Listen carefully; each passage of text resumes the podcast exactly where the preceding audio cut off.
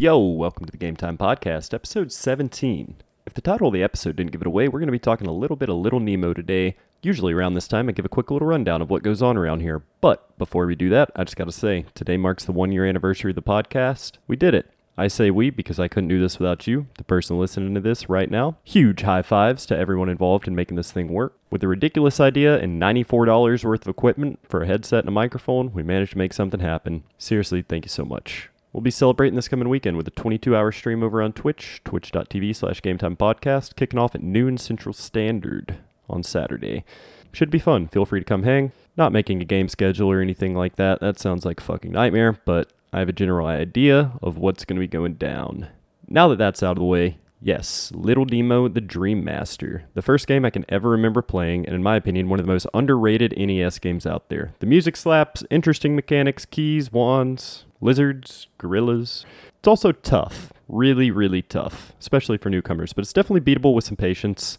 I had actually never seen the end of this game until about this time last year, and uh, I've been looking for somebody to cover it ever since. I really, really wanted to do this one. Now, if this is your first time stopping by, thank you so much. I'll give you a quick little rundown of what goes on around here. Basically, I'm just playing through games I want to play, never got to play, or never got to beat, and then talking about them with friends and or strangers. Today we have another stranger turned friend, my man Tony. Tony ran his own show for some years. He's super knowledgeable, my go-to guy when I forget how to podcast, and always a pleasure to get to chat with. And on top of that, he actually reached out to me for the Little Nemo episode. Didn't even have to think twice about it. I'm super excited for this one, and just as excited it's coming out for the birthday of this little show. We're gonna head to Mushroom Forest, gonna get that music queued up, and uh, yeah, I think that's got it. Thank you so much for one year. I hope you enjoy the podcast.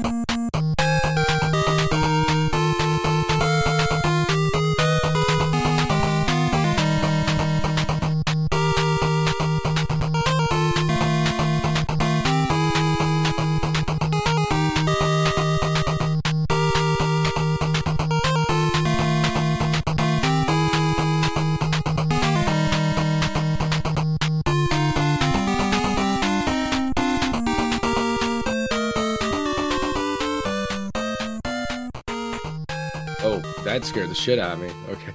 Wait, what is is this a bot that records in Discord? It is a bot. It is a bot indeed, my friend.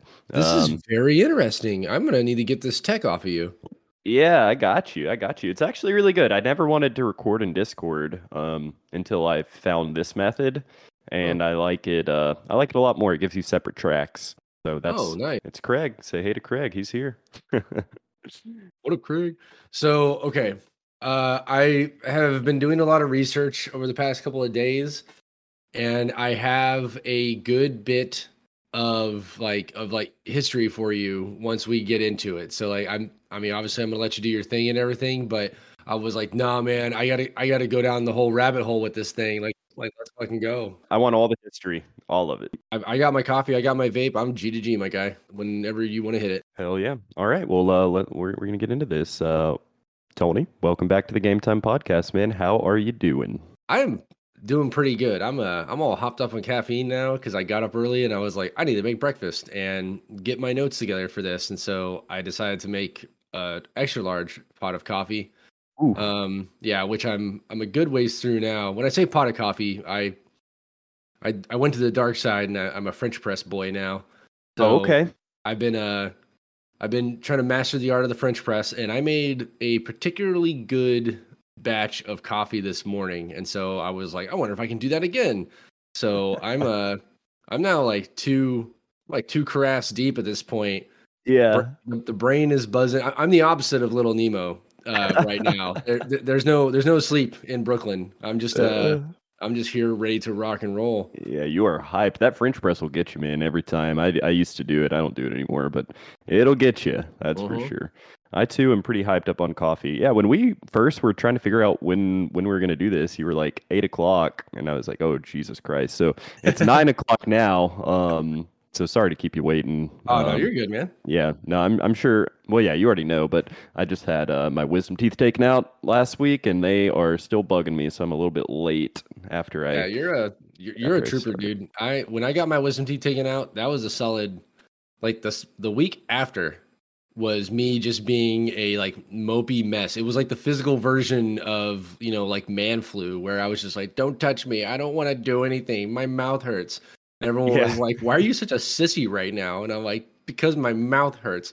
Of course, dental pain is like the worst thing ever. So Yeah, it's pretty damn bad. I'm uh one week from yesterday, so I'm on- I'm on the up, but it's it's definitely definitely still bothering me. But Uh, I mean, like I said, you're made of tougher stuff than me because, like, for me, dental pain, like, if if it gets bad enough, it like it goes into like my ears, Mm-hmm. and I just like I- at that point, I'm like, no, just just kill me, just just just just put me down, please.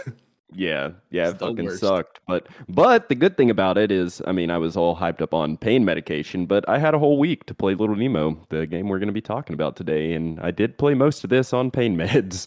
So, I was gonna say, uh, and you was- beat it on pain meds, so more power to you on that. Oh yeah, yeah. I said uh, before. I mean, we're we're gonna we're gonna get into into the backstories here in just a second. But you know, I I started playing this, and everybody everybody on stream was asking if I was gonna speed run it, and I was like, absolutely not. Three days later, I set a 34 minute.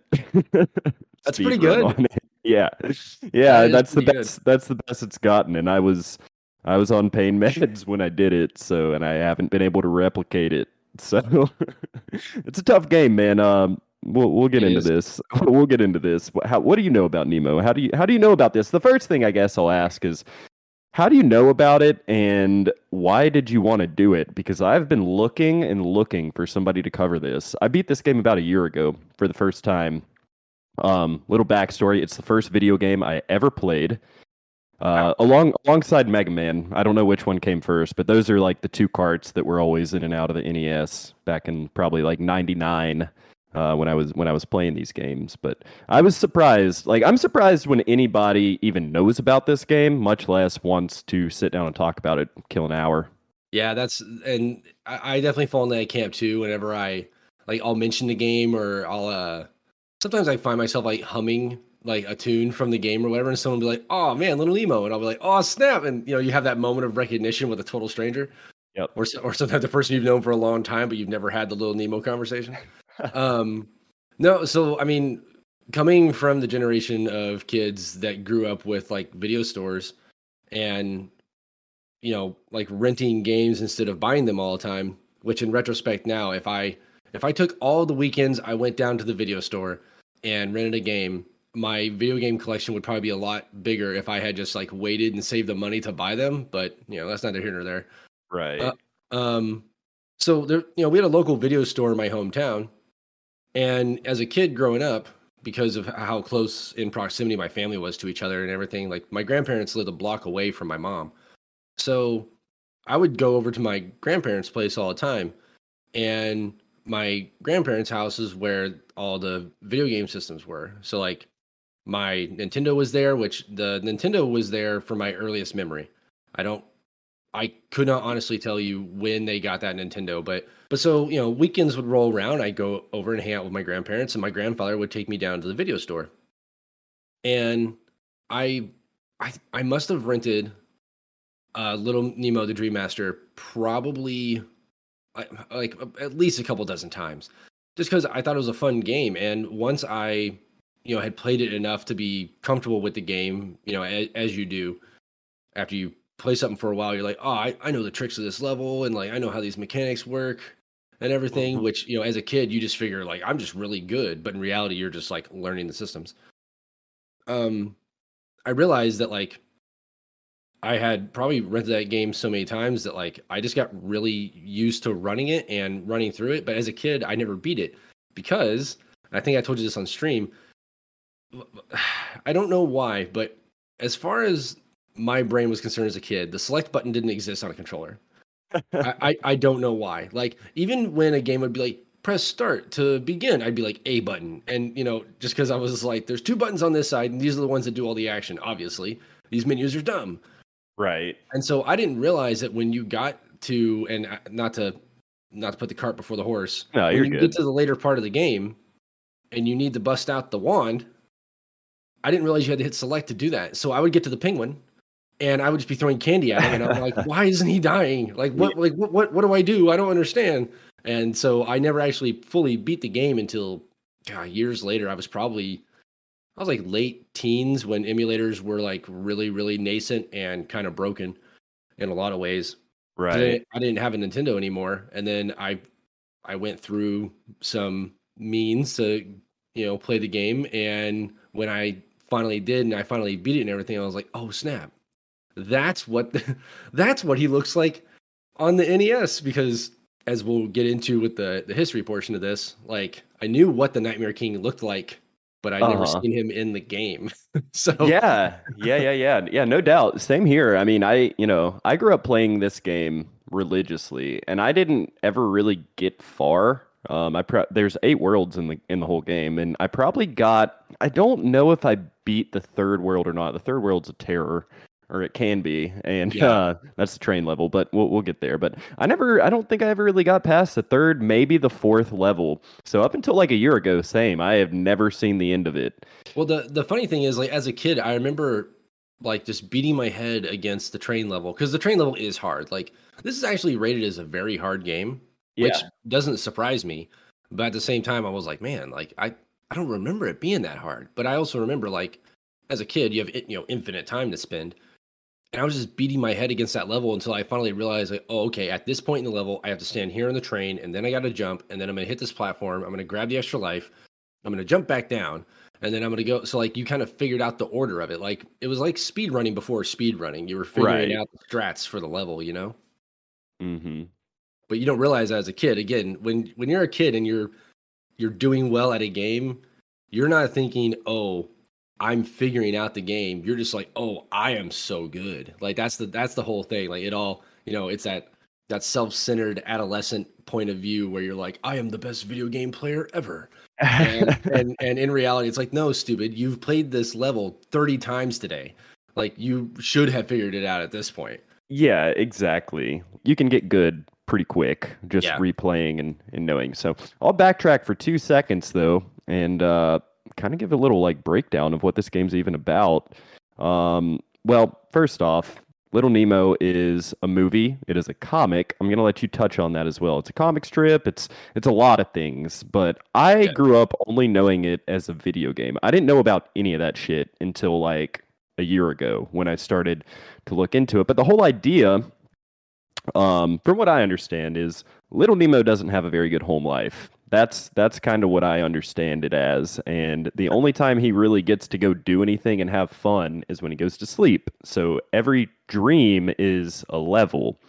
And in these dreams, uh, you know, you're a little boy in pajamas and you have candy and you're in these weird worlds and there's all these weird creatures and you throw the candy at the animals. There, there's certain animals that you can throw the candy at and then you can jump on or turn into the animal and you need that animal to get through the levels. So like some levels there's a frog some levels there's a bee some levels there's like a gorilla and it's very strategic but it's not just platforming. The whole idea of the game is that you're in this dream and the only way out of the dream is to find x amount of keys through the level and you need these animals to get to the keys. So it, it, it's it's a puzzle, but the keys are always in the same spot. If they were in random spots, it would be a nightmare. Once Yeah. you once you know where they're at, you can you can kind of play it like a normal platformer because you just know the route. But but the the thing about it that I think makes people that try this game want to stay away from it is the candy mechanic because Nemo by himself is extremely fragile. Like Yeah.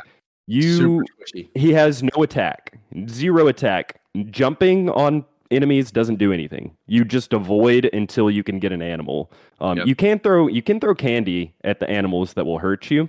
Like there's like bees and wasps and like these little skull things that float around. And they, if you throw candy at them, then they'll pause for a second and you can get by them. But other than that, there's no defense. So the only time you can do anything and is when you get an animal. And some of the animals don't even have defense mechanisms. So it's uh it's it's a tough game. It's The, the, it's not the easy. thing that the thing that gets me is that sometimes the candy mechanic works against you because in um in the flower garden level, right, you have those like those flower snake things that come up and they run at you. Mm-hmm. So if you throw candy at them and they stop and then you try and jump over them, your jump isn't high enough or far enough to not take damage. But if they're still moving at you and you time it right, their momentum plus your momentum going the other way, you'll clear them. So like it can it can work against you where you're like, oh, I'll stun him really quick, and it's like, well, crap, now he's in my way, like he's in my jump arc, or like in the case of the bees or whatever, like you hit them and they just like pause in midair, and then you're like, I got to make this gap, and then it it kind of does the Mega Man thing where like when you hit you you know you get iframes, but you don't like you lose your momentum, so you'll miss a jump, and it it, it can definitely work against you. I also always thought it was really dumb that the animals that you tame with the candy can hurt you until you tame them. So Yeah. like if you run up on the frog or whatever, you're like, "What's up, dude?" and like you haven't given him candy yet, he's just gonna be like, "Back off, kid!" Whap, and you know, and he's like, "It's gonna cost some candy if you're gonna wear this frog suit." It's like, "Ah, come on, dude!" Like now I'm down a pip. I only have three. It can be pretty brutal, and it's funny that you can't like there are portions of the level that you cannot traverse without the like without one of the animals, right? Right. And there are certain animals that are really cool, like the mole. The mole suit is really cool. How you can dig underground and stuff. Like that's pretty neat. As a kid, I was like, this is really cool. And then you realize there's only one level with the mole. The same with Yeah. the crab. The crab is the same way. The crab's pretty cool, and the crab can attack. The crab can Right. attack, and he can dig and stuff like that. There's only one level with the crab. I think the I think the animal that gets the most play in this game is either the lizard or the frog. Yeah, hundred percent. It's I I think it's one of those. You get the bee a little bit as well, but Yeah. there's like there's probably like I don't know six or seven different animals. There's also the fish in a water level that you don't even have to use. And I also like that you get the gorilla in one level. The gorilla basically acts like the lizard, but he's slower and he can punch. Like you're it's essentially Donkey Kong. Yeah, but it it can be super frustrating too though because like you know there's like there's levels where if you die, okay, like like I said, you know, you have 3 bars of health the whole Mhm. time. And this game has a tendency to like if you get hit once, you're probably getting hit twice and then you might get hit a third time. So Mhm. like it's pretty much insta kill. Everything does one damage except for the spikes. There's spikes in certain levels and those are insta kill. So like it, it's pretty difficult and the, your tendency to die before you even if you know what you're doing i you know it's it's pretty high chance you're going to die so Yeah. if you die in the wrong spot a lot of these levels have zero checkpoint so like even though that you know say you got like two or three keys in you know the first or second world but a wasp takes you out uh, it, it puts you back at the beginning of the level so like Yeah. you have to reroute every single time you die and uh that that can be a little bit frustrating because there's sections of the game where like you know you need the frog to get to the bee and then you need the bee to get to the lizard. And you know as the game goes on it kind of follows that like you might be hopping five animals to uh to get to where you need to go and there's no way to do it without getting all five. So you're just like literally backtracking. It makes speed running it a nightmare but Yeah. But uh, just playing it casually, you know, you just you're you're just going going back over where you already been again and again and again, and it it helps with like the memorization. But geez, man, it, it can be really frustrating if you die at the end of a level and there's like three animals Oh, that yeah, you that- have to get in a row. Oh my god, That's a that's a rage quit moment. I think Yeah. the most egregious example of what you're talking about is the house, the, the house Mhm. level. hmm Because you need the frog to get to the lizard, the lizard to get to the mouse. No, sorry. You need the lizard to get to the frog, the frog to get to the mouse, the mouse to get to the bee, and then the bee to get the final key. Yep. Yeah, And it's so, something like, that. Yeah. yeah and it's just like you're the whole time you're like no i want to stay as the as the mouse because i get this cool hammer and you're going through and it's like okay i can't reach this one key what do i do? And it's like oh i need the bee. And then you go and get the bee and like cool now i can fly and you have stingers. And also like kind of sidebar but do you find it i guess weird is the word i'll use that for some of the animals nemo rides them and some of the animals nemo wears them? Yeah, I do I do find it weird. In Like, in my you know in my opinion, I think yeah yeah he wears the frog. He's literally inside the frog. Like the Yeah. frog has eaten him, and his little head's just like poking out. But I think it's I really think it's just indecisive like programming. Like I think some people might have like. some people might have been like, no, they should ride him, and then some are like, no, he should turn into him, and they're like, fuck it, we're gonna put both in. I mean, you're probably right. So the thing about this game, and one of the reasons why people were like, "Why is it so hard?" Well, it was made by Capcom, famous for the Mega Man games, right? Mhm. And I think, like, when you're given that kind of creative license with a with IP like Little Nemo, when you go from something like Mega Man, where like the biggest aesthetic change that Mega Man goes through is his colors change based on which power he's using. So suddenly you have this IP where you know it like kind of the sky's the limit in a lot of ways. They probably were just like, no, you know what? Yeah, we are going to do both. Like he's going to ride this gorilla, but he's going to wear the bee. Like, Yeah. wh- like why does that work? I don't know, but it's going to. You know, and it's it it's weird. And then like you think about it, it's like when you become the crab, like where is he? Because he doesn't get any bigger. Like the crab does not get to be the size of Nemo, but Yeah. he's not. But he's not wearing the crab either. It's like, are you just the crab? Like, have you possessed this crab? I don't understand. Oh, that's funny. Yeah, it, it's it's it's a little weird, and it's even weirder too. I'm gonna go off on two little side notes here, but it's even weirder because, like, you know, th- this this game came out. Well, sort of. It sort of came out with a movie, like a uh, you know a Disney Pixar style animated movie, and I watched the movie. We'll get into that in a minute, but a lot of this shit has nothing to do with the movie. So, like, where where did any of this come from? like, he Yeah, doesn't and- do any of that in the movie, so it's almost like you know, it's it's a Capcom license game, like you said, but it's almost like the movie was coming out. They're like, we need to put a game out with this.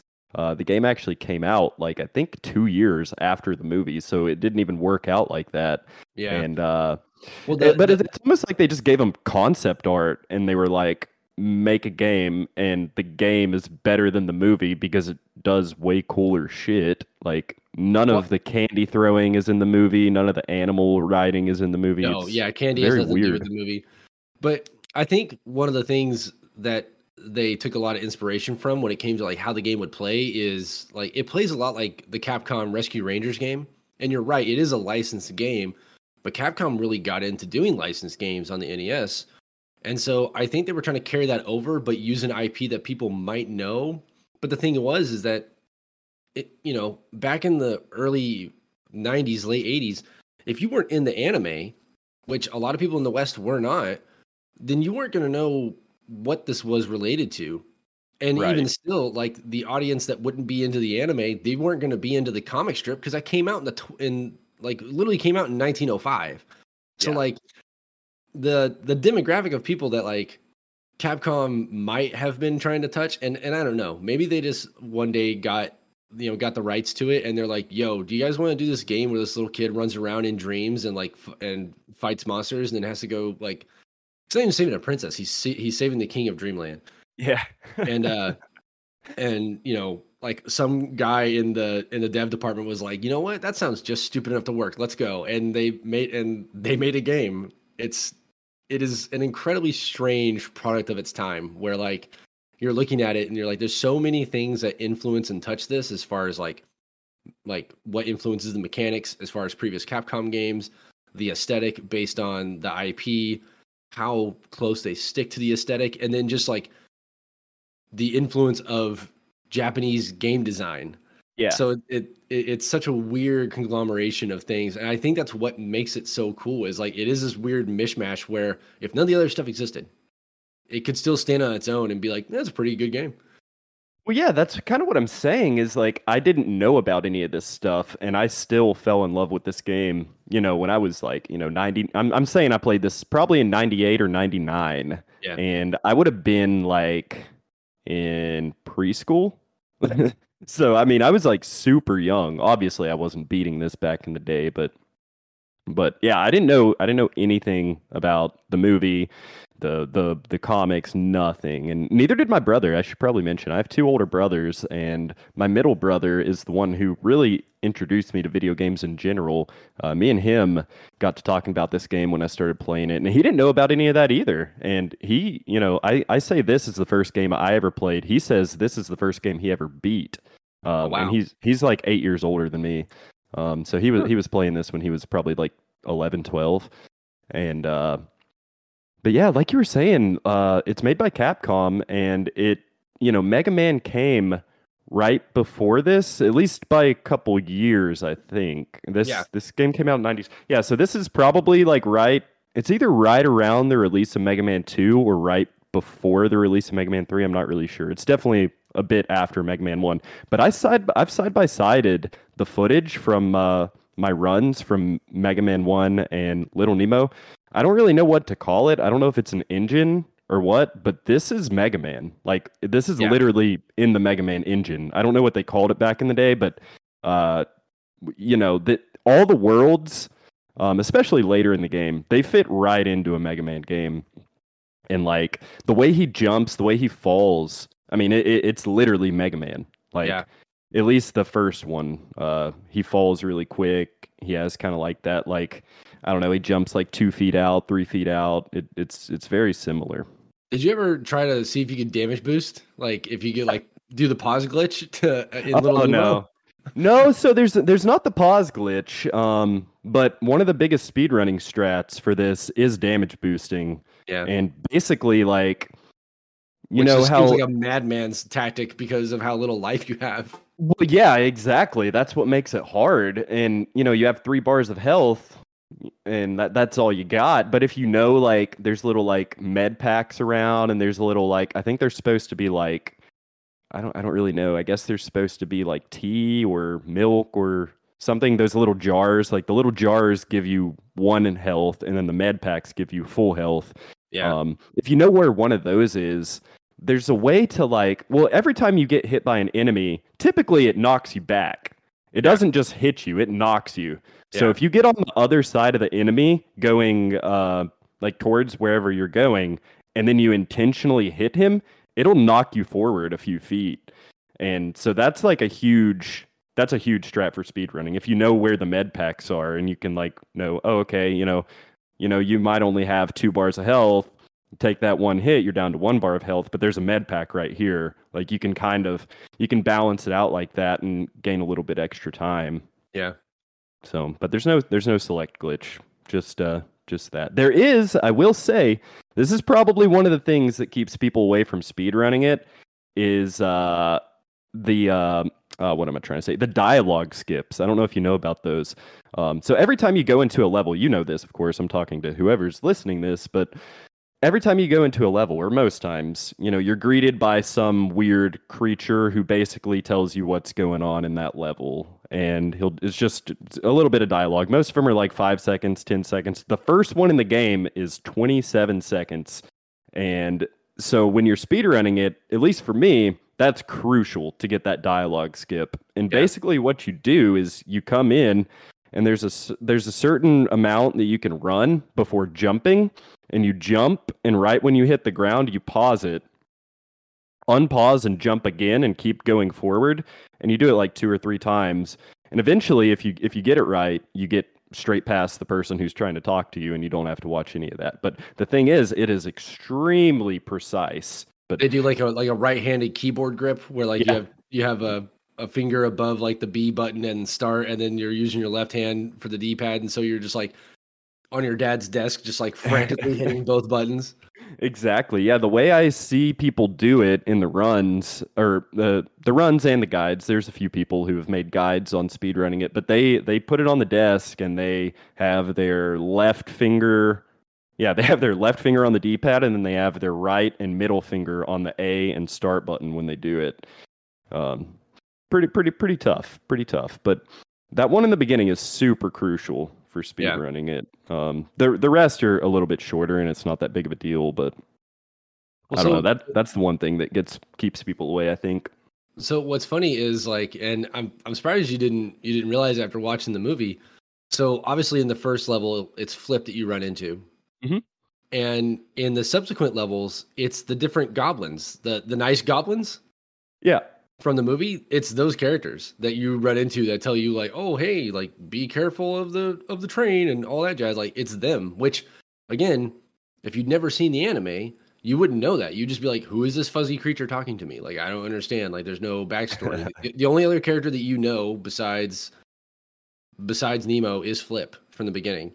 Yep. And then every other introduced character, you're like, "Who is this? I don't understand." Like there's a there's a weird level of like assumed like understanding that this game kind of pushes either intentionally or unintentionally, which I lean more toward unintentionally. Right.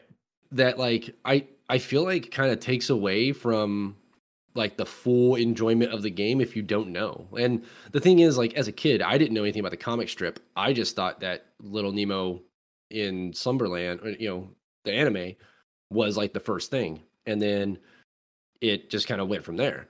But it turns out like years later, and I ran into this, oh God, forever ago, where I was trying to look it up because I was trying to look up the year that the game came out because I couldn't remember off top of my head.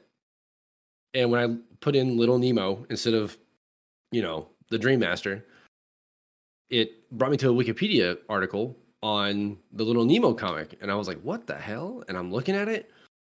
And so I just kind of went down this rabbit hole of learning the history of this of this IP and everything and realize that what we're actually playing is the uh, immortal uh, the immortal image and visage, if you will, of uh, Robert McCay, the son of uh, Winsor McCay, who is like the original like cartoonist that made the that made the comic strip.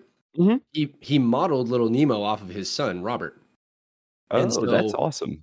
and so I technically by you know by the transitive property, the animated Nemo is based off of that, and the video game Nemo is technically based off of that. So like it's this weird thing where you're going through and you're like, wow, this is some guy's like creation that he made, and it has like carried on through like so many different iterations and still kind of holding on to its roots really you know through like through all these years because like so hold on do, do, uh, do, do you mind if i get a little nerdy with the with Yeah, the no, no, you're good. Go for it. Go ahead. I want all the history, man. I don't know any of it, so go for it. so little nemo in slumberland was a a comic strip written by uh, written and uh and illustrated by winsor mccay in the new york herald and it first came out in 1905 okay so think about that that is forever ago and it went on for a long time between the herald and then it went to uh, another publication called the, the new york american and then back to the herald but long story short it went on for 22 years from 1905 to, to 1927 okay and then it just stopped Gone. yeah. So then time goes on, and a company in uh, an uh, animation company in Japan then got the rights to it. Oh shoot, that's my garage door. We're gonna take a quick little break. I'm gonna go grab another coffee real quick while Tony is uh, doing what he's got to do for a few. Okay, I'm back. Oh, we're back already.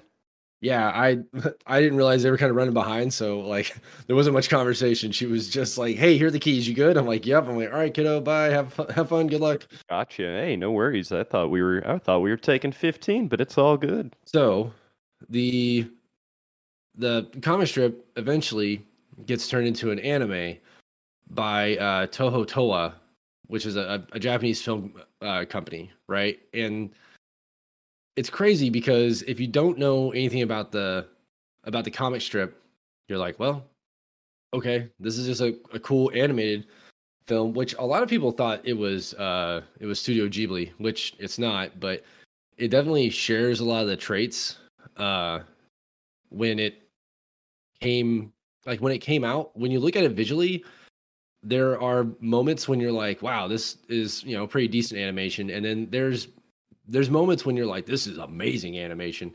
And it's a it's funny because the level of detail on it can can kind of be hit or miss depending upon the scene. But I think I I think when like when it matters, the animation is just like is just top tier. It at least to me.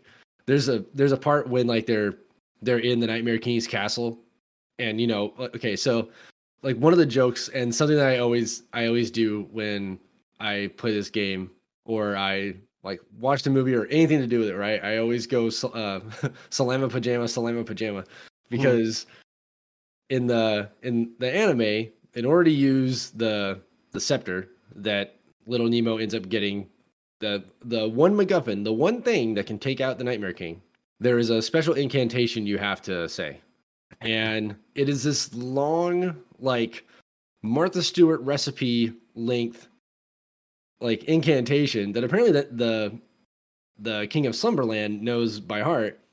But nemo because he's like four you know he just remembers salama pajama. And so even just saying like the that phrase over and over again can still like power up the wand and there's a part where it, so in the game famously one of the worst bosses in the game is a flying uh like manta ray i don't know why it's a manta ray, I guess because like to a child's mind, something like that would be terrifying. I mm-hmm. I, I, guess it would. If I was in fire the water, breathing manta ray. yeah. Yeah, and and it flies. It's not even in the water, you know, it's just it's just out there flying around.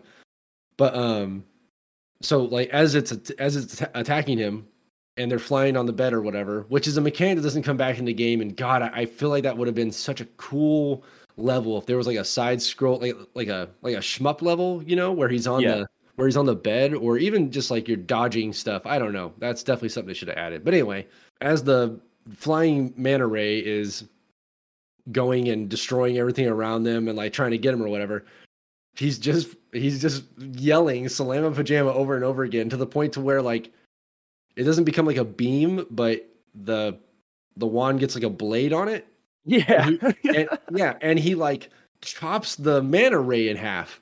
Yeah. And it's it's a cool it's a cool sequence and it's one of those things where like when it does happen, the the like level of detail in the animation like gets ramped up in that scene. And so it's, you know, it, it gets like real tense and stuff. And when it does happen, you know, you have that moment, you're like, yeah, all right, good job, Nemo. And then you're like, oh, there's a Nightmare King. You've got to figure this out now, kid. And it's a I, I, I don't know. I just have so many fond memories of watching the of watching that anime, and I, like obviously I played the game before I watched the anime, but it was just so funny how like when I first watched it, which I'm sure you had the exact same the exact same uh reaction as I'm as I'm watching it, I'm like, wait, where like where are the animals? Like why doesn't he throw like why doesn't he throw candy? Who the like who is the the princess. Why? Well, like, who are all these people? Yep. But I did think it was cool though that there is like there is the train. There is like an homage to the train in the game that kind of fits with what happens in the anime because like like King Mor- like King Morpheus, the king of Slumberland, is a- essentially a man child, and he has this huge train set that goes all throughout the castle and he his first introduction to Nemo is like Nemo helps him to fix his his toy train, but King Morpheus also rides his toy train around the castle. Yeah. And then they go and they like run through the castle on the train and everything.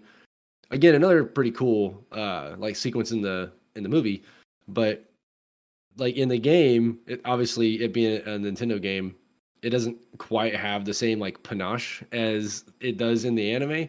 But it's cool how they do like that little homage to it where you're like, oh, I am like basically in this sequence of the movie where, you know, you're in the you're in the castle, but you're on the train set and you're, you know, you're playing through it and everything.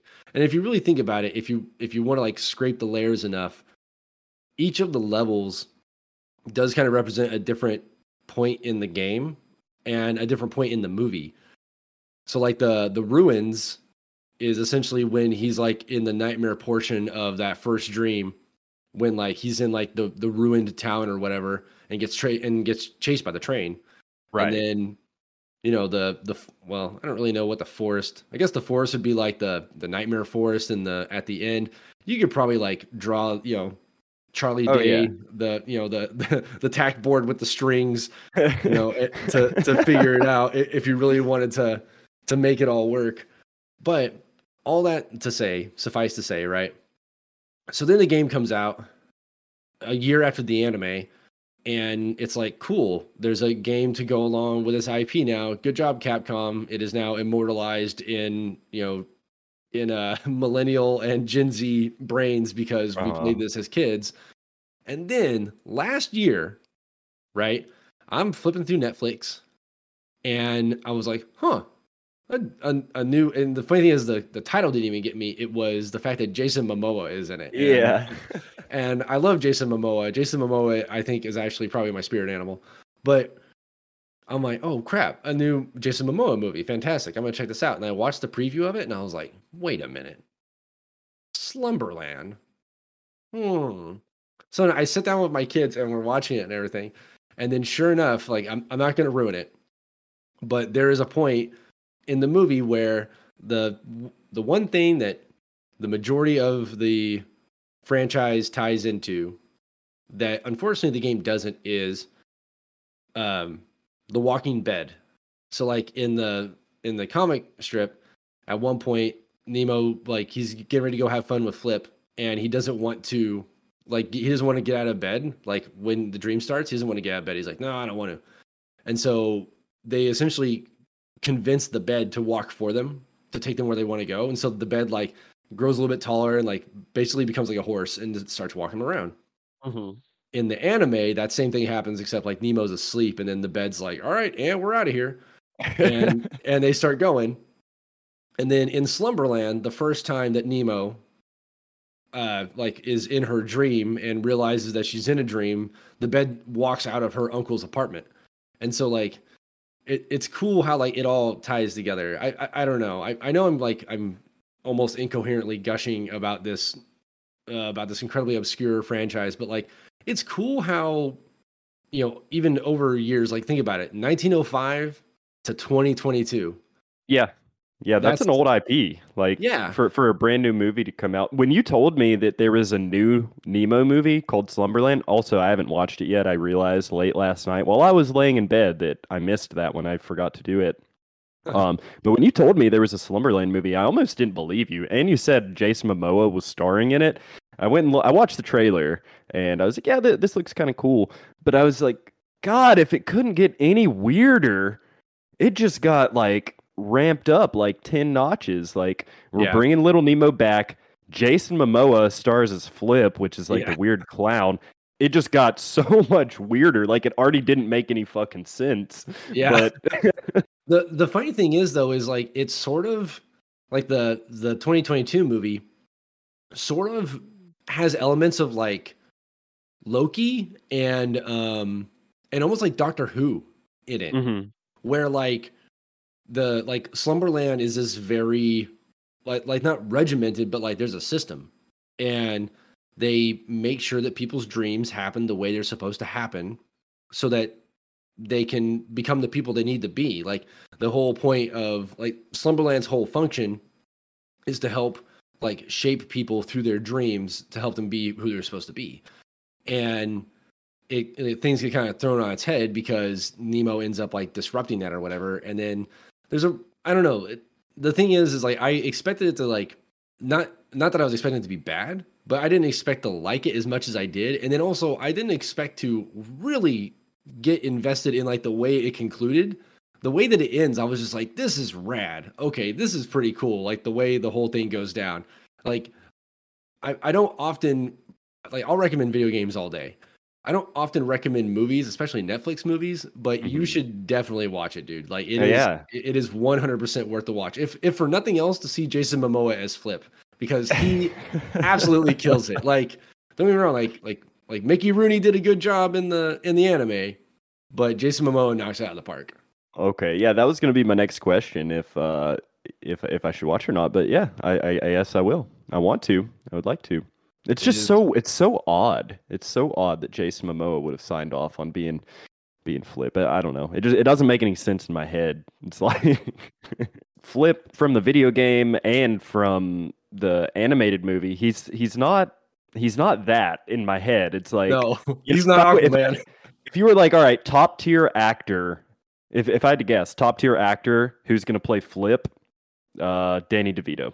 That's who I want is Flip. Like, Oh, see, see, now that you say that, God, that would have been so good. That would have Yeah, been that Flip would have been like- perfect. Flip is supposed to be like this greasy kind of like car salesman, cigar smoking, half clown, half frog, like short Yeah. little goofball who just kind of wants to break the rules and stuff. And so when I heard it was Jason Momoa, I was like, "What the fuck?" like, I mean, I mean, to, to be fair, he still has that energy, but yeah, yeah, he's you know he's like four feet taller.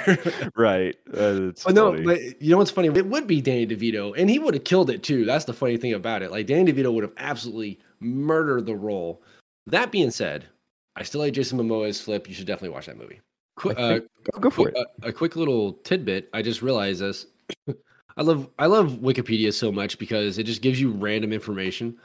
But in uh, in Japan, uh, Little Nemo the Dream Master is known as Pajama Hero Nemo, and I think I like that name better. Pajama Hero Nemo. That's funny. Yeah, that actually that actually just reminded me. Uh, I read it somewhere. I don't know where, but Nemo translates to nobody. Yes, it's a Latin phrase. Yeah, yeah. So so that I mean that's kind of like Yeah, little nobody. Yeah, I mean it proves my it, it kind of proves my my thinking a little bit of where, you know, Nemo doesn't he doesn't really have a place uh at least in his household. He is like literally the the nobody, you know? Like his dad doesn't talk to him, you know, and he goes on these adventures in his dreams, but I don't, don't know. like which is kind of a, a weird thing. Like when you when you think about it, it's a it's a weird. it- It's almost well, not almost. It's sad in a way where you're like, oh man, like this kid's like home life is so like not not great that he would just prefer to be asleep so he could just like dream of like having friends yeah. and and hanging out and stuff and you're just like oh man Well, let's let's see. We covered the anime, we covered the comic, we covered the new movie, we covered basically the first half. Um, you know, we've we've covered pretty much everything up until level 8, uh Nightmare Man. Land, where the only This multi-stage game- level Oh, dude. Well, the th- uh, it's weird. So you know, the whole game. We're we're we're gonna switch back into the game, but you know, the whole game we've been collecting keys. There's 42 or 44 through the game. I can't remember. There's 40 something.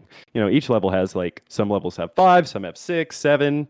Most of them have six, but we've been collecting all these keys, going through all these weird dreams and everything, and then you get to level eight, and that is Nightmare Land, where you know, backtracking a little bit, you talked about the uh, you talked about the fire breathing manta ray and the Nightmare King and the penguin, which I should say the penguin is nowhere to be found in the anime. yeah But uh, thank god well, the whole the whole time we've been looking for these keys and navigating the the level, you know, riding animals and everything, and all of a sudden you get to you beat level seven, you get to level eight, and it's Nightmare Land.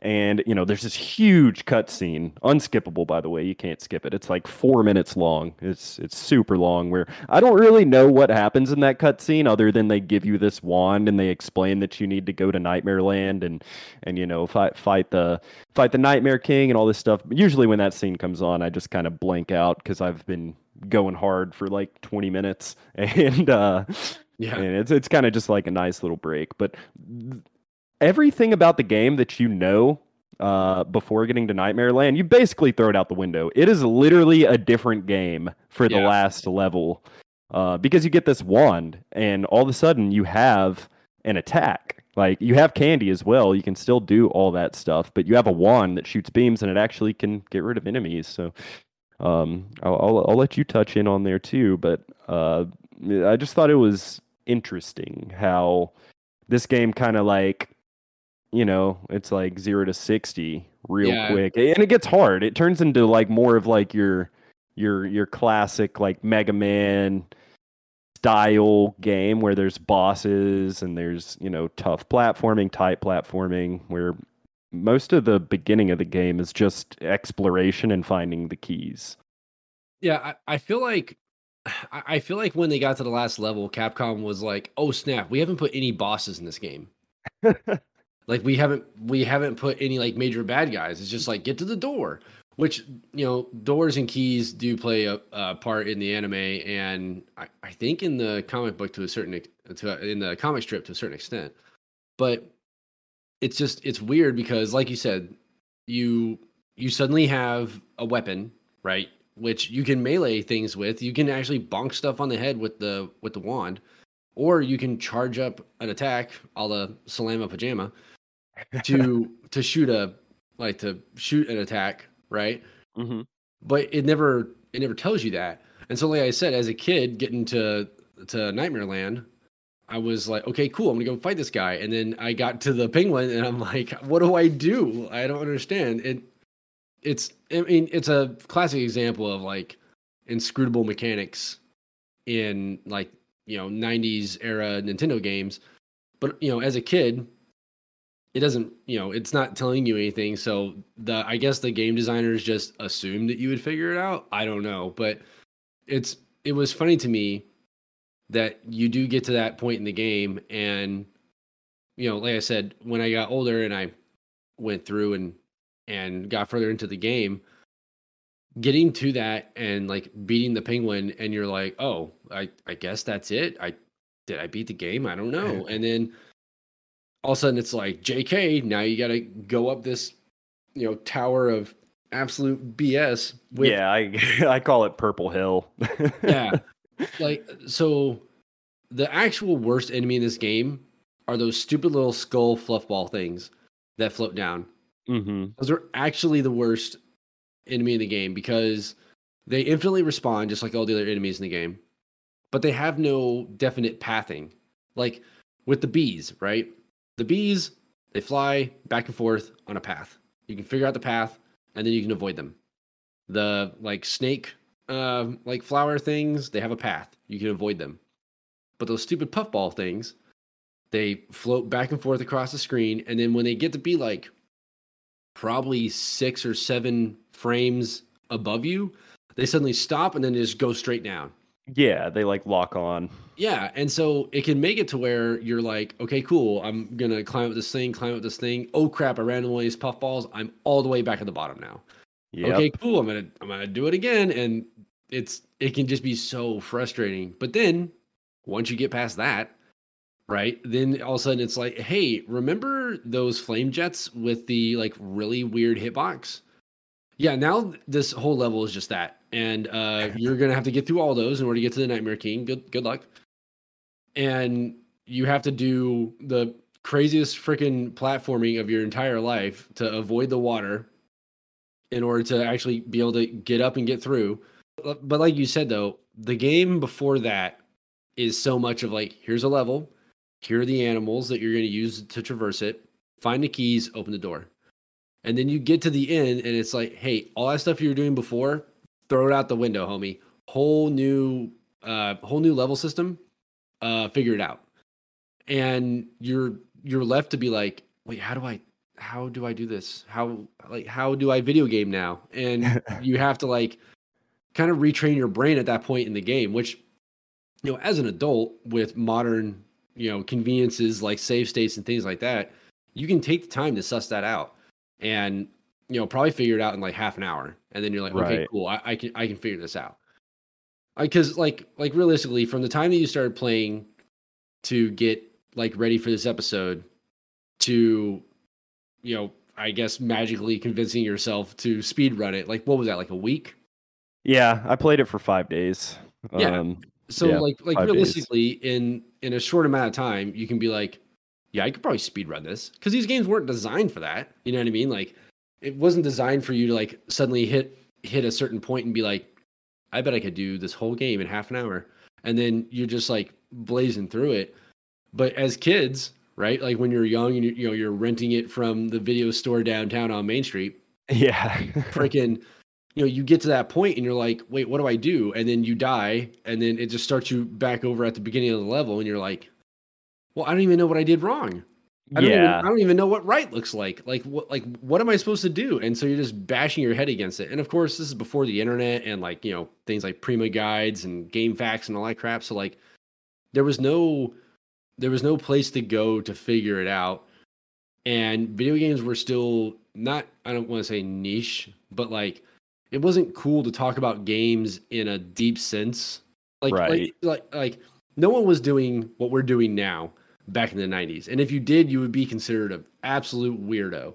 Because it's like it's like why do you care about these games so much? So you're not gonna like go to your friends in the playground and be like, "Yo, how do you beat Nightmare World in Little Nemo?" Because your friends would be like, "I don't know, I don't play that freaking game." It's like, no, but I I literally was playing it with you like a week ago. Like it's cool, man. Like I know we're in front of other people. Right, and you know that that's kind of the thing about living in uh, in the times we do now. You know, it's 2023 as of this recording, and we have access to you know, people have made guides, people have made, you know, even just like speed running, save states, like anybody who yeah. posts a speed run, it is a rule basically across the board. You post the footage. So you have access to information to figure out how to do this stuff. But, but yeah, I do want to uh I'm pretty sure we paused somewhere before that uh that I definitely don't want to skip out on. We were talking uh I'll, I'll edit this in a way that makes sense somehow. But uh, but uh, we we were talking about level eight in Nightmare Land, where uh, you know you were you were climbing Purple Hill, right? That's what I like mm-hmm. to call it, where there's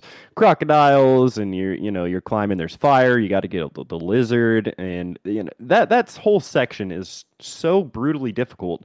But while I was watching. Uh, while I was watching speedruns, uh, Arcus uh, was playing this uh, the week before I started doing it for the podcast, and I kept up with uh, kept up with it while he set a top 20 time. Mind you that's pretty insane. He played it for five days and set a top 20 time. I said i played it for you know 20 28 years and i said top 50 time. But you know uh he, he was playing it and he did this thing in purple hill where uh, you get the lizard, and you, what, what the game wants you to do, it wants you to get this lizard, climb through all this fire, and then jump to the far left of the screen to get the frog, and then backtrack up through this fire to go where you were talking about, where the where the roof is caving in, and you got to go, you know, it goes down, and it's insta kill. Um, super super hard part of the game. Uh, just to even get there, I find it to be insanely difficult uh, doing it that way. But I noticed Arcus does this thing where he gets on the lizard and those little skull floaty guys come down that you were talking about that are pretty terrible. Uh, he does this thing though where he jumps when they're coming down on the lizard, and the lizard can climb onto walls. So he jumps he damage boosts from them. And mind you, you're like 50 feet up. If you miss this, you're fucked. But uh, he jumps, he hits it, he damage boosts, and he grabs the wall. And the lizard goes into that section where the spikes are coming down. Uh, and because, I guess, because you're not supposed to have the lizard there, you're invincible. Yeah. So, you know, when I play this now, um, even if I'm speed running it, if I, I, I do that until I get it, like because it's it's that crucial because it's it's not even that that room is that difficult to get through. It's getting there with the frog is so hard for me that like I'm better off just sending it and sending it and sending it and trying to get this damage boost. And it's tough, and I don't, I haven't figured out exactly what to do to do it. Um, it seems pretty random uh, but I still stand by the notion that that frog is a red herring.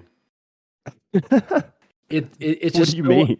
No, it's just the, that frog in Green Hill or sorry, Purple uh-huh. Hill. Purple Hill is so out like it's so out of the way, and your like your chances of missing it completely or like not being able to get it and losing the lizard and then having to go back to get the lizard again and all that jazz. I, I, I'm convinced that like there's a way to get past there like either by using the lizard or just as yourself because it's so it's so out of the way. Like it's just tucked off in that corner and you can't get to him any other way than to make that jump. And then if you miss that jump you've got to start all over again and you're probably going to die because you have to go past those flame geysers again. It's just it's ridiculous.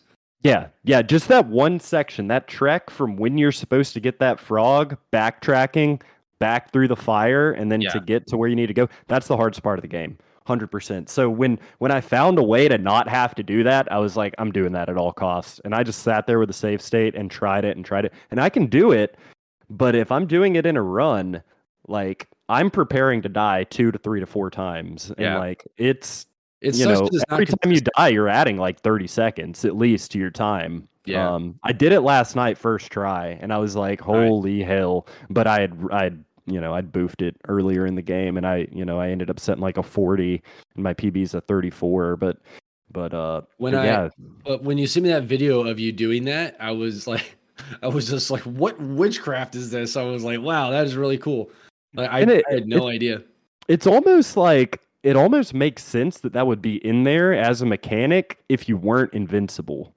Yeah, because you're invincible, it's like okay, they didn't, you know, this isn't programmed. Like because because if, as soon as you jump off the lizard when you're in that room, you'll die. yeah, Uh, so you got to. I mean, it's still difficult to get through that room on the lizard, but but it definitely makes it. It, it doesn't make that you know being invincible in that room doesn't really make it any easier. It's just a matter of not having to do all that frog bullshit. It's definitely easier than than uh than doing that. But you know, you follow that little path and you eventually get to that uh that fire breathing manatee or whatever it is, stingray. Um, there's which a big difference between a manatee and a stingray, brother. is there? What's a manatee? I don't even know. a manatee is a mammal for one. A manatee is okay. Well, hey, I'll, I'll I'll have to look into this. I'll Oh, have to man. look into this. Now I wish it was a fire breathing manatee. At least it would make sense that it was out of the water. I'll look it up real quick. Fire breathing manatee. Let's see. Manatee. Oh, that's funny. Hold on, hold on. Oh yeah, that that's not what that is. Oh, that's dumb. Okay, so the fire breathing manatee. Uh, Yes. no, it's a sti- it's a stingray. It's a stingray. Yeah. Uh, you know, I I find that boss to be hard. Like like we said, there's three bosses, um, and they're in a row, and you you checkpoint uh in between deaths if you do die, but you don't checkpoint if you use a continue, which is a whole other thing. But you know, you beat you beat Yeah. the stingray, and the stingray's tough, man. I mean, after after you know what to do, it's not too bad. But you know, you have a weapon now, and you you use charge shots to to take to take these bosses down. Uh, you know, if you just if you press and hold it for a second, it kind of has like a bar on it where you know, Yeah, which is weird. it, the more powerful the shot is. So you want to get those charge shots, but the stingray can be a nightmare, dude. No pun intended, since we're in Nightmare Land, but yeah. it, it it's tough, man. He has a bunch of random attacks, um, much more random than um, than the final boss. But do you do you have trouble with him? Because I do. That's the one I always have trouble with. it's a thing of like I never know what his pattern is going to be. So it, you know, like you don't know if he's going to fly like in line with you or if he's going to be below you, above you. You don't know like when he's going to like do that like diagonal uh like uh the diagonal like dive bomb or whatever.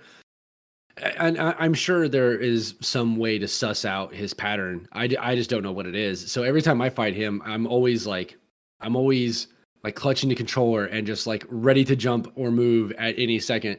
And then you know you have to wait for him to stop to breathe fire before you can get a couple shots off. And again, it's one of those things where it it's so weird that like you do have like the charge bar because you don't have to fully charge. And as far as I can tell from runs I've seen and like like using the penguin as an example, I don't think there's any difference in like having a fully charged shot or just like getting like like a, the first bit of charge and letting it go. I don't know if Mhm. there's like a damage difference or anything because I mean there's no damage numbers, so you don't know. None of them have life bars, Yeah, so you can't really tell. it's I- weird because I think I think it's fairly random, but I think I think there's like critical hit data um, that your chances are stronger Hmm. if you charge it. Maybe not max. I don't think there's a difference in max, but there's definitely a difference uh, if you're just barely pressing it and shooting it compared to the- uh, compared to full charge. And then the other thing that throws you off too is the fact that when you do fire the the wand, it pu- it pushes you back. So you can never do like consistent shots, which I think is I think is by design. It would trivialize a lot of the it would trivialize those three bosses if you could just like like hold for a second, like get that little bit of charge and then shoot and then just like like rinse and repeat or like if you had a turbo button, right? Right.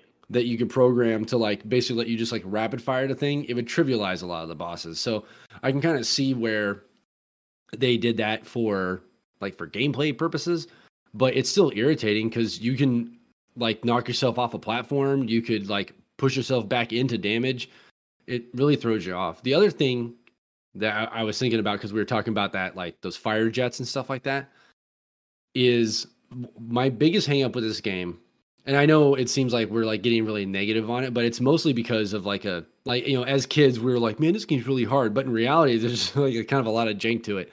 But for a Capcom game, this game has very vague like hitboxes and Yeah. very vague like uh what is it like collision with platforms like one of the most irritating things in this game is when you're playing as a lizard you're trying to jump to a spot to like stick onto the wall and you think that you're that you hit it but you didn't go high enough and so you just like fall down and Right.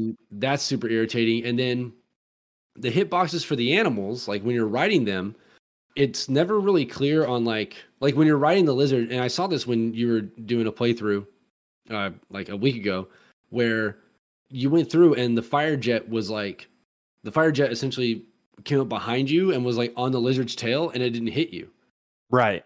but it'll hit the head of the, lizard so Right. like like where the hitboxes are and stuff like that as far as damage is concerned is really vague from like animal to animal and and is you know kind of vague for like Nemo himself so it's it's hard to be precise when you're going through a level which again I think is what makes speedruns so uh like so impressive of these games because like at, at some point in order to do those speed runs in order to like max you know to maximize your efficiency and to lower your times you Mhm. gotta you gotta know where to jump you know what i mean like you gotta know where to jump you gotta know where to land you gotta know when something's gonna hit you right. and so like it take you know you, you must be very studious in order to like learn those things in a game where it's not consistent and it's like th- that's probably my biggest hang up with this game is like for a capcom game it is very imprecise because you compare this to mega man mega man is like pixel perfect Definitely. when it comes to like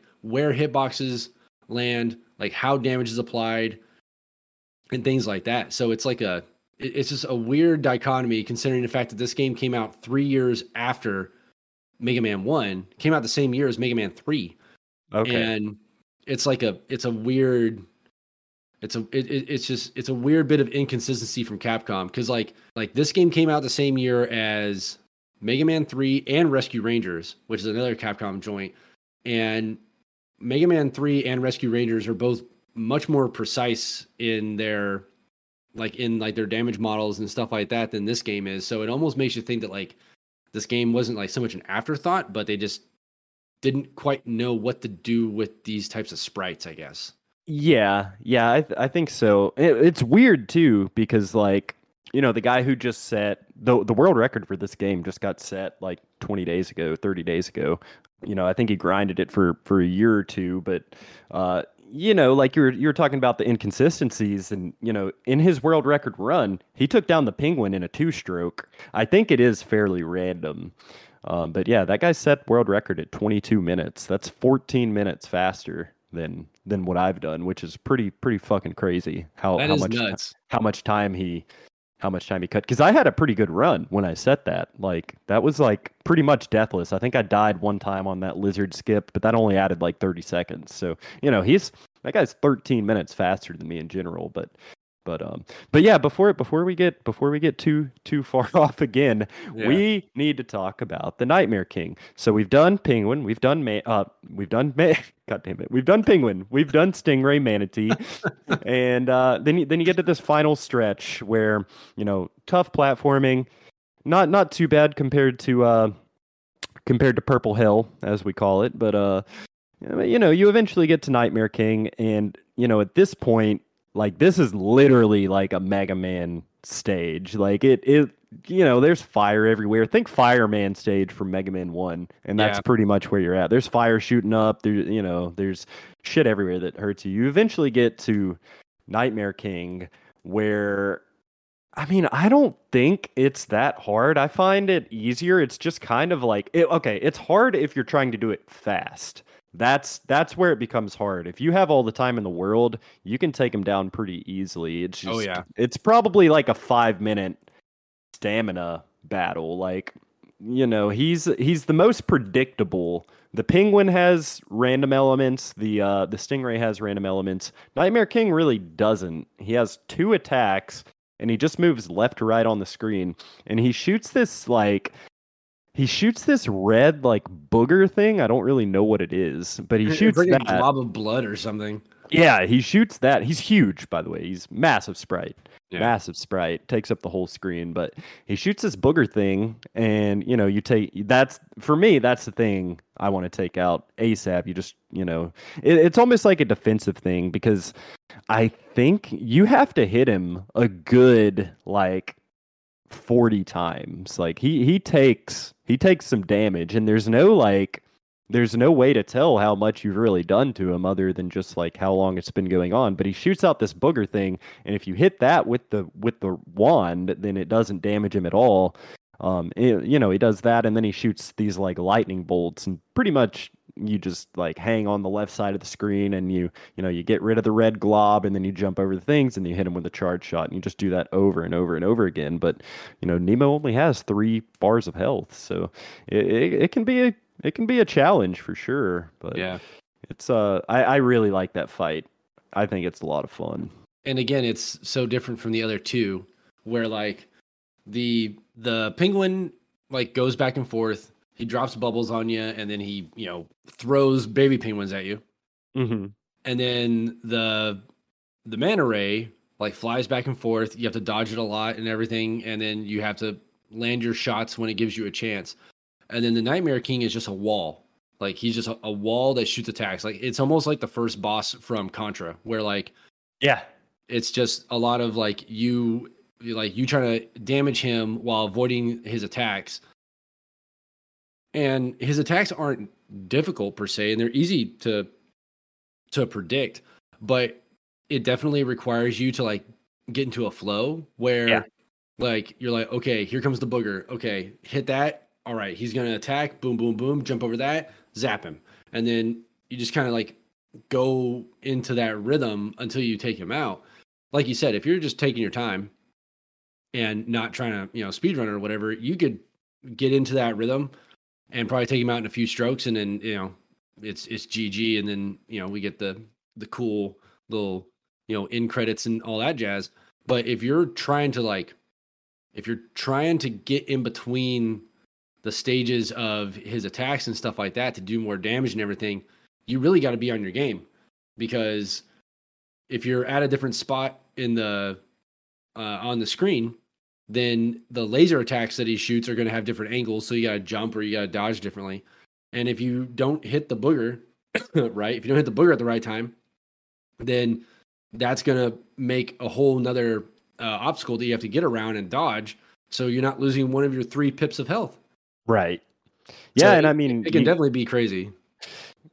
Yeah, if you're if you're not trying to do it fast, it's not hard. Like the the strat on that, if you're just trying to, you know, just learning how to do it, you basically want to take out that red glob as fast as you can, hang on the left, and then jump over. There, if you're on the far left, there's only one bolt out of three lightnings that can hit you. So you're just, you know, you're just kind of getting in that pattern. Where it becomes hard is when uh, you know, you're trying to do full charge shots, and the only way to really get a full charge shot is to get right in the right, probably like ten frames, and you have to let that red thing skim over your head without hitting you uh, to get a charge shot on him. And I think with charge shots, he goes down in like ten. But if it's if we're talking just like regular char or red, regular shots, I mean, it's literally like 40 or 50. It's it's a fuck ton. I've taken him down with nothing but those, and it takes probably like five minutes.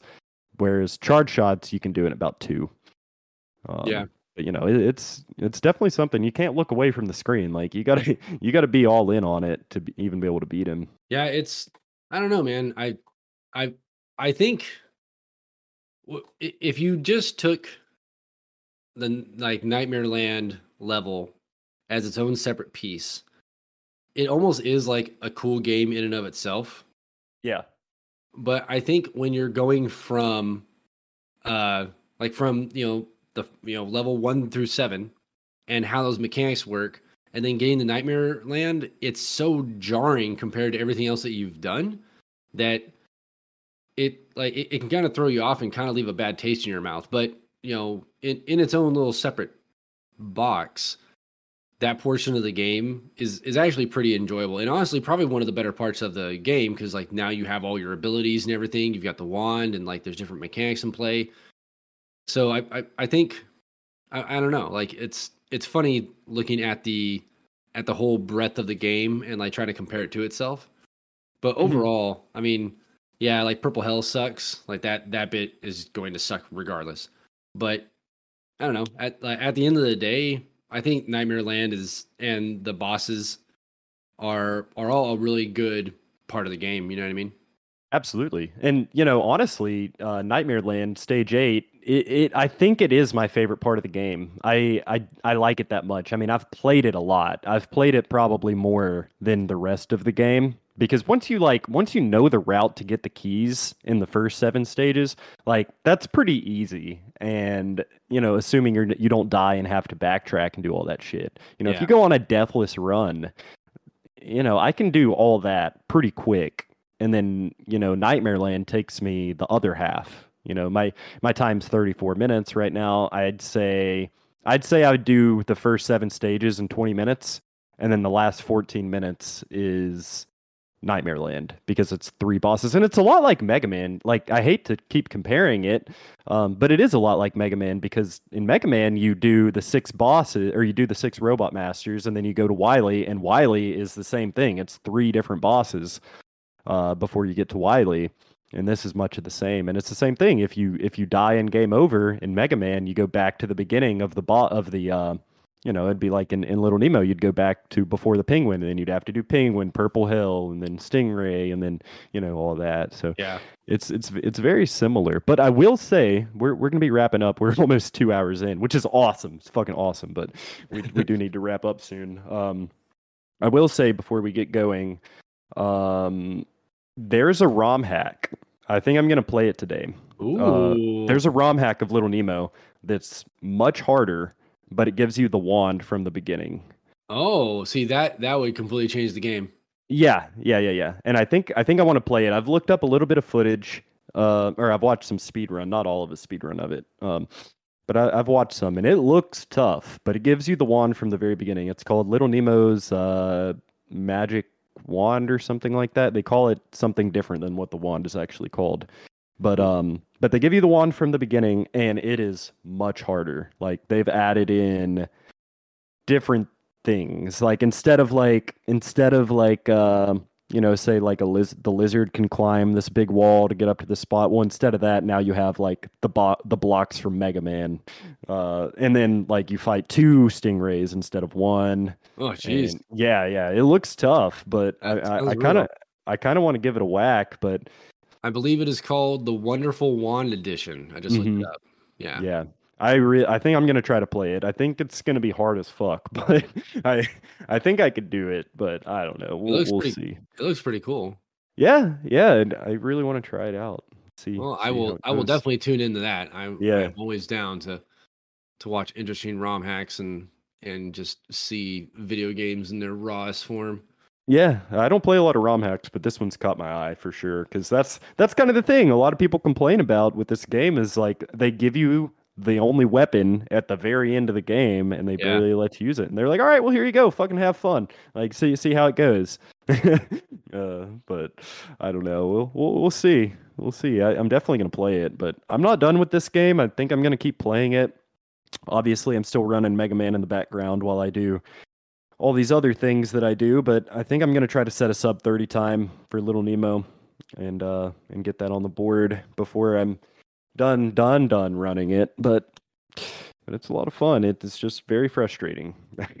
Well, I I, I think where I will I will leave off my part uh, on this is one I appreciate being able to find someone that uh you know that shares my love for these games and you know like warts and all you know what I mean Mhm. it's it's not fair to you know to the history of these of these games to just sit here with rose colored glasses and be like oh no it's flawless and da, da, da. no there's a lot of a lot of jank with these games but you learn to appreciate them for the jank and you learn to appreciate them for you know like for what they were doing and just the the way that they inform game design and you know the way that games are thought of later on down the line so with the you know the history of the IP going all the way back to 1905 to you know 2022 and how this game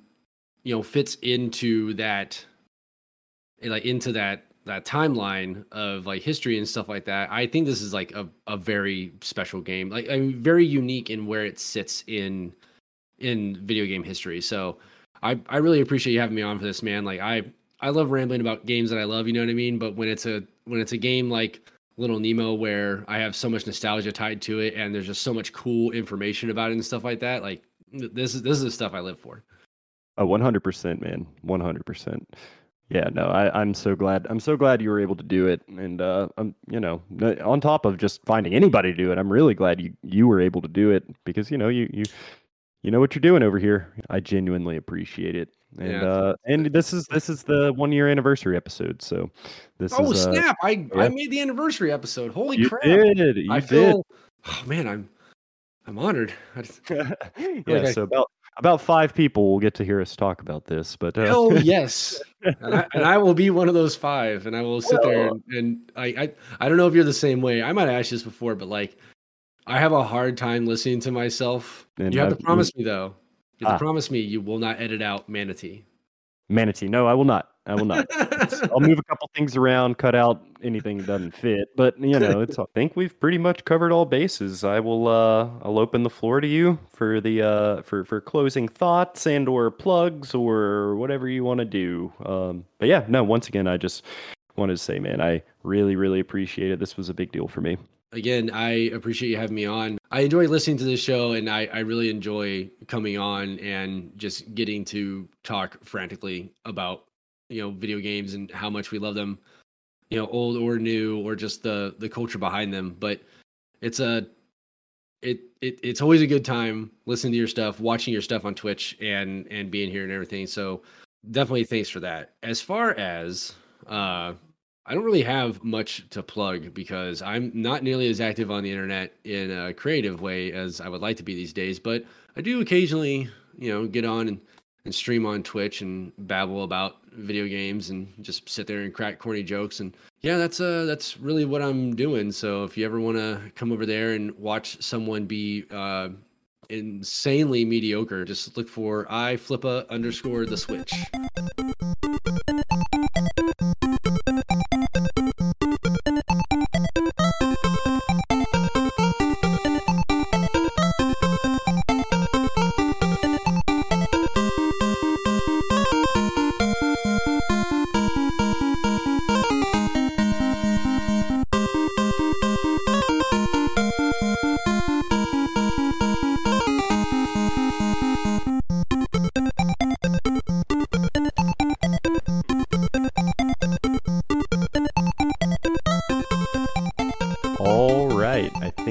To do it for episode 17. Like I said in the beginning, thank you so much for one year. Um, yeah, I, I yeah, it's hard to believe. It's hard to believe that it's been a whole year. It's hard to believe that I stayed fairly consistent this whole time, or we stayed fairly consistent this whole time. But um, yeah, I'm excited to see what happens this next year. Going in on year two. Hopefully, we do 17 more. Once again, huge shout out to everybody who helped, been a part, listened, came on the show, followed on Twitch, subbed on Twitch. I mean, literally anybody who's who's helped. I, I really appreciate it. We couldn't do it without you. I'm gonna get out of here. I've been editing this thing since like eight o'clock this morning, and it is 2:38 p.m. I am gonna go play some Little Nemo. I've been speed running it. Come hang. Much love, everybody. See y'all next time. Peace.